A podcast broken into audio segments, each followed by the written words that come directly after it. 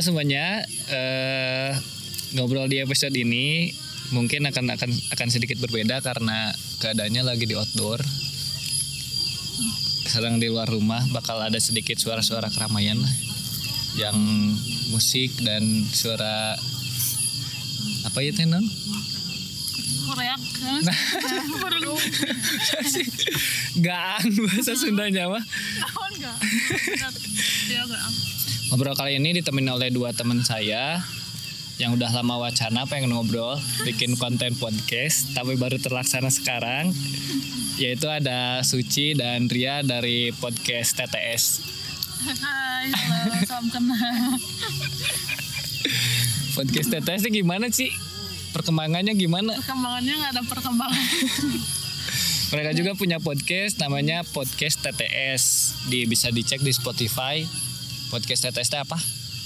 Tanya-tanya satu. Tanya-tanya santuy. Jadi isi kontennya tentang kalian ngobrol berdua ya. Ya, Hmm.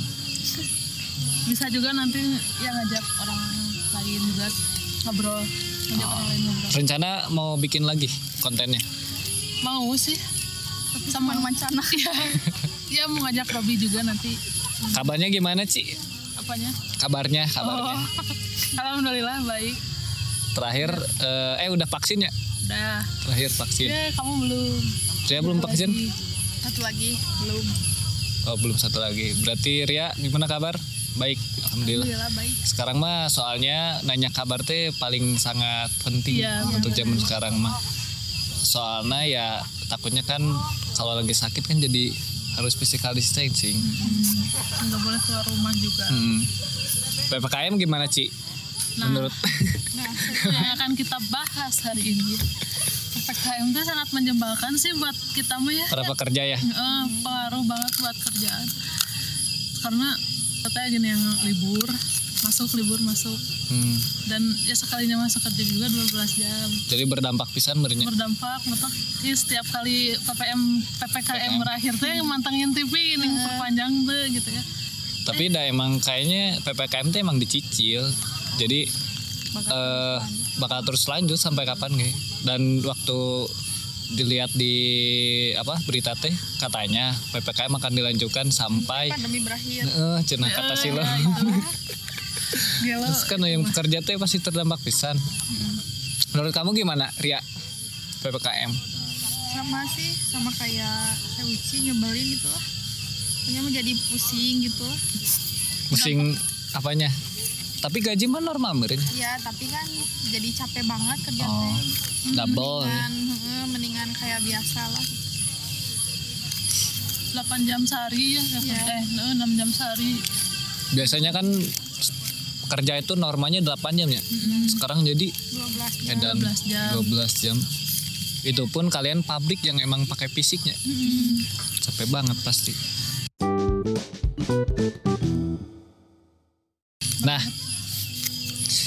Kalian sadar teh di masa pandemi ini teh banyak orang yang di lingkungan sekitar kita tuh banyak yang nikah.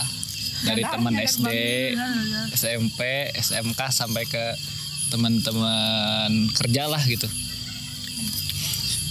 Dan itu pun eh, makin sini tuh makin kayak ya udah banyak yang ngejarnya teh pengen ya udah nikahnya pengen pandemi gitu. Biar irit budget. Ya aku juga pengennya mah gitu. irit budget. irit budget jadi ya maksudnya lebih bisa neken budget lah gitu. Yang biasa normal berapa puluh juta kan jadi karena emang undangan sedikit dibatas juga jadi sedikit kan. Ngomong-ngomong soal nikah kalian kepikiran nikah? Pikiran. kapan? enggak maksudnya oh kapannya mah kapan gitu? Nggak tahu sampai nungguan aja dong nah we. Hmm, emang belum ada sekarang? Belum belum ada belum kelihatan jalannya siapa tahu ya nanti yang ngedengar punya adalah ada yang nempel Ya. Ya, promosikan. promosikan promosikan promosikan diri anda. Uci kapan Ci?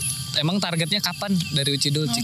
Cuma targetnya maksimal 27, Sekarang umur 24. tiga tahun lagi lumayan lah buat nabung mah ya. Mm-mm.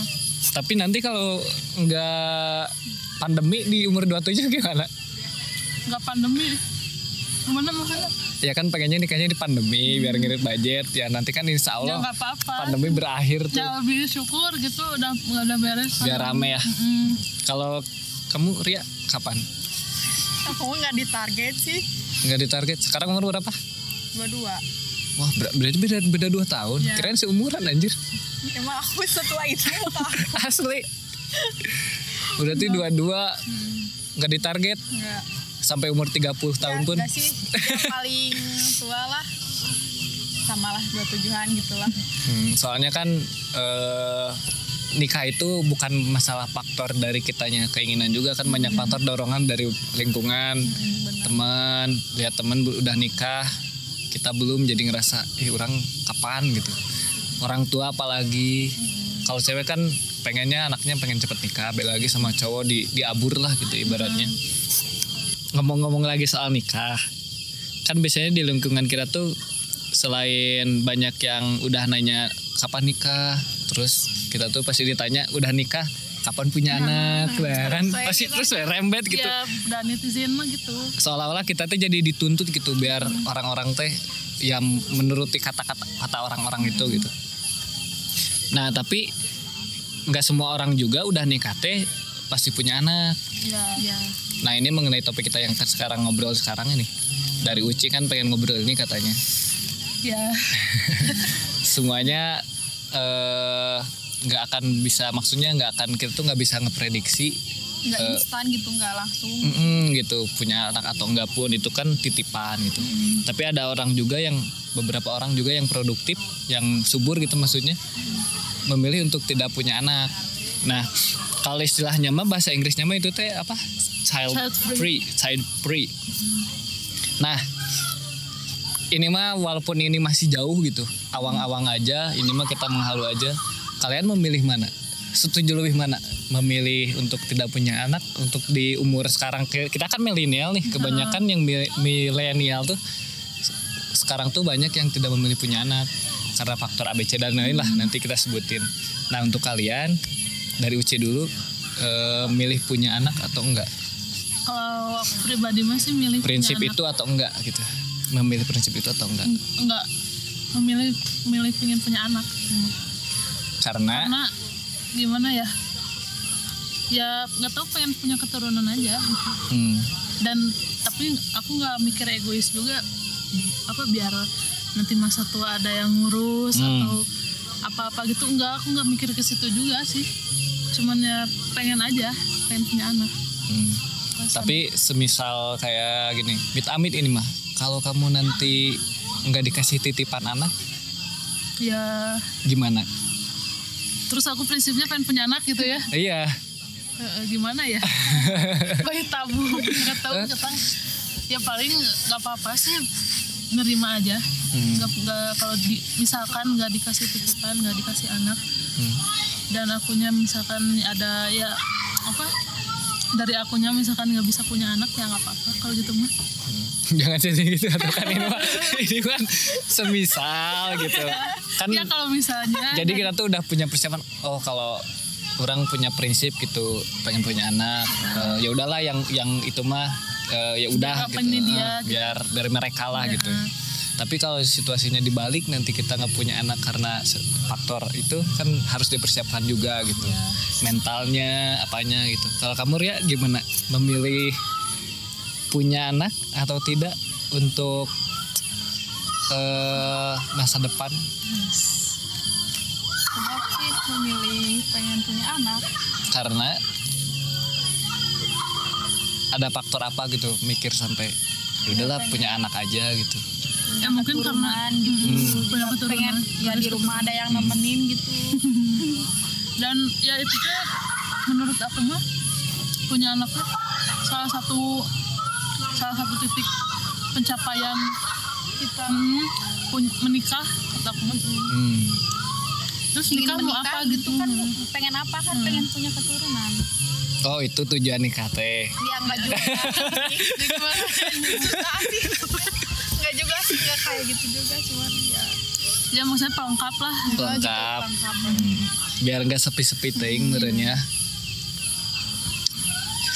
nah kalau aku punya ini mungkin agak berbeda gitu ya. Situasinya benar. ada ada dua ini tuh ada ada dua kemungkinan tadi.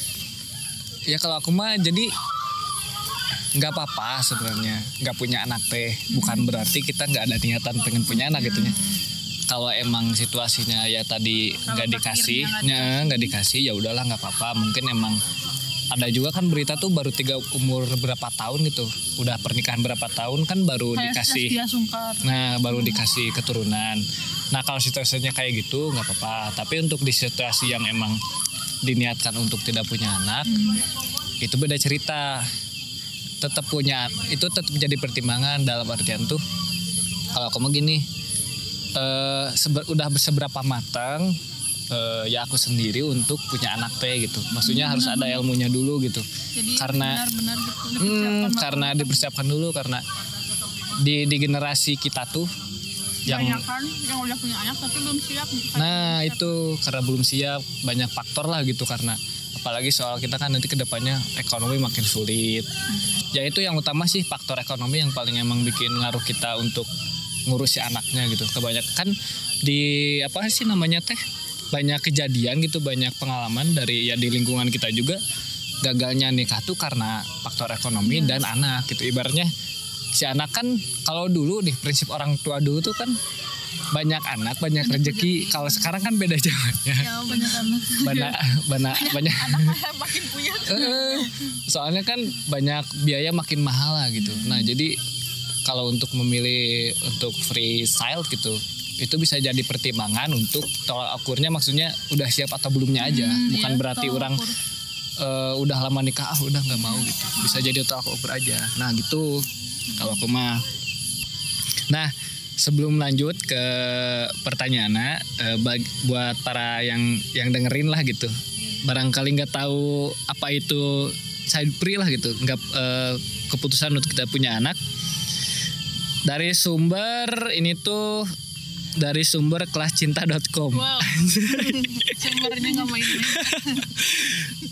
Child free itu adalah sebuah keputusan atau pilihan hidup untuk tidak memiliki anak, baik itu anak kandung dan anak tiri ataupun anak angkat. Penggunaan penggunaan istilah child free me- untuk menyebut orang-orang yang memilih untuk tidak memiliki anak ini memulai mulai muncul dari abad 20-an. Berarti sekitar di itu pas zaman perang dunia ke-1. Itu mulai banyak eh, orang-orang yang untuk tidak memutuskan untuk tidak punya anak gitu. Banyak faktor juga sih menurut kamu nih faktor yang paling utama kenapa sekarang banyak orang yang tidak memilih untuk tidak punya anak apa sih? Faktor utama kayak ke, ke apa ke belum siapan diri dia Hmm. untuk kan masa depan aku tuh kema- tadi tuh baca Hmm. si Gita Safritri itu. Oh ya nah itu. Kejadian itu gimana? Orang nggak nggak baca tuh? eh, eh, dia teh kan alasan dia eh, aku mau baca komen-komennya aja ya di di YouTube gitu. Dia teh kan bikin eh, tah ada yang komen gini cina. "Eh, oh iya mungkin eh, mungkin apa? Mungkin kita Safri- Safitri itu eh, tidak mau membebankan dirinya di masa yang akan datang Hmm. masa depannya. Hmm. jadi dia cu- cuman fokus sama suami dan karirnya Hmm. gitu, gitu. Hmm. ada yang komen kayak gitu cina sekarang aku teh mikir lagi oh iya ya meren meren si Gita teh peng eh, apa karena nggak nggak tahu nggak suka anak kecil nggak tahu apa ya nggak tahu juga sih ya katanya mah ya gitu pengen kayaknya pengen fokus sama suami dan karir dia Hmm. Nah eh, ini ada sumber lagi dari masih dari kelascinta.com keren ininya. Sumbernya. Boleh juga. Alasan kebanyakan orang untuk tidak punya anak tuh dari menurut peneliti nih ya. Thomas Sobok Sobotka peneliti dari Vienna Institute of Demography Keinginan untuk child free didasarkan pada berbagai macam alasan seperti khawatir tidak memberikan fasilitas yang layak untuk anak, keuangan yang mepet, pekerjaan yang mengharuskan berpindah-pindah lokasi, lingkungan yang tidak memungkinkan seperti konflik, perang, tinggal di lingkungan kumuh dan belasan lainnya. Tuh berarti kan bener. Ket- eh, yang kita omongin barusan tuh kebanyakan faktor tuh ya yang utamanya dari ekonomi. Ekonomi.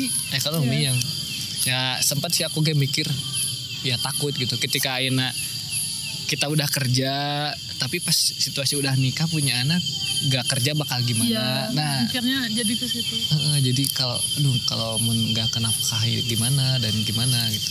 Itu kan ketakutan ketakutan Ketakutan. yang pasti ada gitu.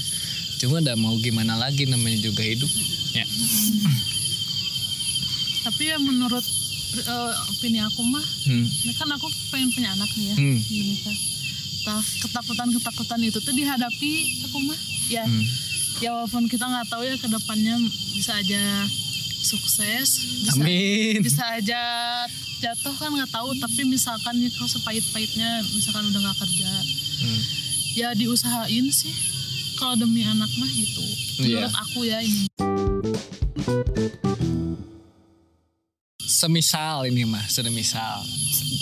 Dari banyaknya yang kasus yang yang aku lihat di lingkungan gitunya semisal tetangga lah gitu. Ini mah ngobrolin tetangga we aja. Nggak disebutin namanya. Kita gibahnya. enggak soalnya agak-agak udah masuk ke dalam arah sana gitu obrolan teh. Ketika kita udah punya anak dan udah besar tuh apakah kamu Uci Hmm. bakal menuntut kepada anak untuk mengembalikan semua Waduh, biaya yang telah kamu keluarin untuk anak itu enggak sih. kamu bakal nuntut atau enggak Nuntut mah enggak, cuman eh, diberi arahan. Hmm. Nuntut mah enggak, cuman diberi arahan. Yang yang baik-baik, yang positif, Hmm. kayak gitu. Nuntut mah enggak yang kamu kamu harus jadi atlet misalkan, terus harus sukses. enggak enggak semisal Bukan semisal gitu. gini Iya, terus kan nanti dia ngembaliin lagi ke aku gitu. nah iya Iya. sih arahnya bener ya kan ini kasus eh, tetanggaku nya Hmm, jadi si cucunya teh nikah si cucunya nikah nih. Terus ya udahlah nikah mereka teh. Nah udah nikah tuh si neneknya tuh ada omongan gini. Jadi ibaratnya kalau bahasa Sunda mah nyarekan lah gitu. Kasih itunya kasih cucunya. kalau ya kalau Sundanya mah nah sih eh, nggak milih mutuskan ke nikah gitu biaya kakolot oge acan dipulang mau mulang nerimakeun Oh ya ampun. jadi ibaratnya seolah-olah si anak nikah teh salah karena belum, Belum eh, ngasih ngasih ke orang tua gitu. Sedangkan si orang tuanya nggak ngomong gitu, tapi yang ngomongnya itu neneknya gitu kan. Nah itu kan banyak juga eh, aku nemu kasus di Twitter kayak gitu kesaksian si anaknya yang emang harus dituntut balikin biaya eh, ke si orang tuanya ya ibu- dari mulai biaya sekolah dia dan lain-lain gitu. Loh gitu ya. Banget, Eh, anjir. baru tahu loh. ada loh terus adalah satu si itu si Rahel P nya dia tuh karena waktu itu lagi rame tuh booming yang eh, kasus itu kasusnya maksudnya pengakuan dari si anak itu yang emang disuruh kembaliin biayanya si Rahel P nya terus ngutip kurang lebihnya kayak gini Eh, semua biaya semua kecintaan eh, mama kepada eh, si sanggaran anaknya lah gitu. Se- eh, ya intinya tidak akan mama mama mintai lagi. Itu udah menjadi eh, tanggung jawab Suatu mama gitu, gitu. Heeh. itu udah jadi milik kamu dan lain-lain lah gitu. Kenapanya eh, gitu? Banyak kan yang retweet tuh. Soalnya ya ya mungkin pemikiran eh, orang tua dulu kan beda sama yang sekarang. Hmm, itu kan Jadi- neneknya udah beda generasi ya. iya beda generasi gitu. Bener sih ya kata si Rahel gitu. kamu gimana Ria menurut kamu Sok. Lagi Ya. menurut aku mah ya harusnya mah ya nggak usah kayak gitu emang itu mah udah gimana Suatu sih keharusan Eh, orang tua ya. suatu keharusan orang Ya, tua tanggung jawab jadi orang tua. tanggung jawab orang tua kan ada tuh istilah rezeki ini mah rezeki anak Mm-mm. Nah harusnya menurut menurut aku nya seharusnya megang prinsip itu gitu Iya. ya. Kalau emang situasinya ketika si anak mau disekolahin kita punya biaya untuk ngesekolah ngesekolahinnya berarti ya itu biaya Rezeki teh anak. rezeki anaknya gitu. Heeh. Nggak harus ya gitu lah nggak usah minta lagi dibalikin Emang gitu. sekolah si anaknya yang minta gitu. Nah enggak kan kan orang tuanya juga kan pengen anaknya eh, punya pendidikan iya punya pendidikan eh, gitu. masa iya. nah kamu sekolah bayar sendiri. Itu kan nggak mungkin. Terus ada juga kan nih suka yang suka membandingin kayak lihat tuh si ini mah udah ngasih ini ini ini, ini ke orang tuanya gitu. Sedangkan kamu mah Ada belum gitu kan. Nah itu teh maksudnya ya enggak ngelihat dari faktor si anak teh eh, maksudnya ya rezekinya beda-beda gitu. Iya. ada yang emang si orang tuanya emang gak nuntut minta ada juga yang emang si anaknya si orang tuanya nggak minta tapi si anaknya dengan senang hati ya udah nih mah Ngerti gitu. juga. ngerti gitu. Ada juga yang gitu gitu. kadang pemikiran Kalau orang tua dulu tuh Pemikiran orang tua tuh beda beda sama kayak kita gitu. Nah waktu ada kasus itu di tetangga kan, Nah, video call eh lanjut. Di tetangga kan, terus nanya katanya kasih mama, ma emang wajib gitu untuk ngembaliin si apa yang kita eh biaya yang si mama udah kasih keluarin. gitu kan? Ente sih, cek si mama ini mah, ente wajib sih, cuman ya eh, ini mah pemikiran orang tua mungkinnya alangkah baiknya setidaknya ngasih lah beren dikit-dikit mah. Ya kan si neneknya itu nggak tahu juga dia teh posisi si anak si cucunya itu kan mungkin udah ngasih Kasih, ya. wah itu udah dibebejan ya Nih, ini nih aku kasih ke mama gitu. Kan nggak gitu. Terus dibanding bandingin sama anaknya.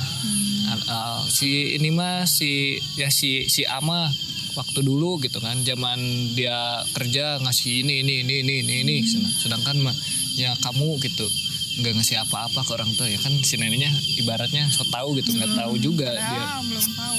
Hmm. Ya dari sudut pandang si mama mah kayak gitu. Sebenarnya nggak wajib, cuman ya setidaknya kita, kita ngerti lah ngasih hmm, sedikitnya kita ngasih sedikitnya. Kalau ada punya rezeki dan lain-lain. Ibarat kalau gajian martabak martabak mah gitu. Iya. Buat ke si mama sama buat mertua gitu. wow. Mertua. Aduh, jadi kesimpulannya apa sih? kesimpulannya? Menurut kamu tentang eh, apa yang kita bicarain teh? yang menurut kamu semuanya? Ini ya soal eh, tentang tidak punya anak memilih tidak punya anak soal yang tadi biaya harus dikembaliin. Oh, ini mah kesimpulannya mah persiapkan diri sih mempersiapkan diri sematang mungkin dari segi ekonomi hmm. itu sih yang paling penting mah kan yang punya anak yang ingin punya anak eh, apa persiapan dulu mental ekonomi dan yang iya tadi juga yang nikah Hmm. mental ekonomi Sebenarnya mah udah balik lagi diri ke diri kita sendiri. Iya. ya. balik lagi ke dari kita sendiri gimana Ria lanjutin atuh Tambahin. tambahin ada tambahin ayo tambahin terus tadi apa yang terakhir teh yang itu yang itu eh, balik ngasih ngas- apa ke ba- orang tua. minta balikin biaya yang dikeluarkan Ya bener sih sebenarnya mah kita mah nggak nggak usah apa sih nggak usah diomong juga ya kalau kita ngerti Hmm. mah ngasih sedikit Hmm. ya apa martabak dulu doang juga gitu ya rezeki apa-apa. dikit-dikit mah gitu kan Ah, itu sih. Ya kesimpulannya mah gitu. Hmm. kita eh, apa harus punya inisiatif pokoknya mah. Eh, dan kesiapan ekonomi gitulah dari semua buat ngehadapin nanti kita seperti apa gitu kan. Hmm. untuk kan kita udah punya tujuan pengen nikah berarti kita harus tahu konsekuensinya kayak apa Ya. nanti gitu. Itu Ya, mungkin kayak ya. oke untuk penutup ini mah eh bacain kesimpulan dari tadi dari sumber kelascinta.com Kesimpulannya, jika keputusan child free membuat Anda lebih bahagia, lebih santai dan lebih bisa membantu orang lain, maka jangan khawatir dengan penilaian negatif dari orang lain. Hidup Anda adalah pilihan Anda, jangan sampai karena terus mengikuti kata orang, akhirnya batin Anda tersisa dan tidak menikmati hidup yang usianya kurang dari 100 tahun ini. Bener. Jadi keputusan child free, keputusan yang tadi itu balik lagi ke setiap orangnya. Hmm, Mau orang. Jangan. Hmm, mau balik deh ke diri sendiri hmm, Iya. mau child free mau memutuskan tidak punya anak ya udah itu itu keputusan dia dia tahu konsekuensinya dan kita pun yang emang memilih punya anak tahu juga bakal nanti bakal seperti apa gitu. Mungkin podcast kali ini agak sedikit sedikit berat sebenarnya untuk ngebahas ini. Soalnya kita belum masuk ke dalam fase di mana mau nikah gitu. Kita masih umur ini tadi ta- ditanya mau nikah kapan juga kan masih jauh. masih jauh gitu. Cuman dengan ngobrol ini kan kita udah bisa nambah wawasan sedikitnya lah gitu dari tahu gimana. Hmm, jadi tahu gimana dari berbagai sumber yang kita, udah kita baca dan pengalaman yang banyak yang kita temui di lingkungan sekitar gitu. Oke, makasih Uci dan Ria yang udah mau ngobrol dan wacananya udah terlaksana. Iya. Ngobrol bareng, bikin konten bareng. Jangan lupa ambil pesan baiknya dan buang pesan buruknya. See you di episode selanjutnya. Thank you. Bye. thank you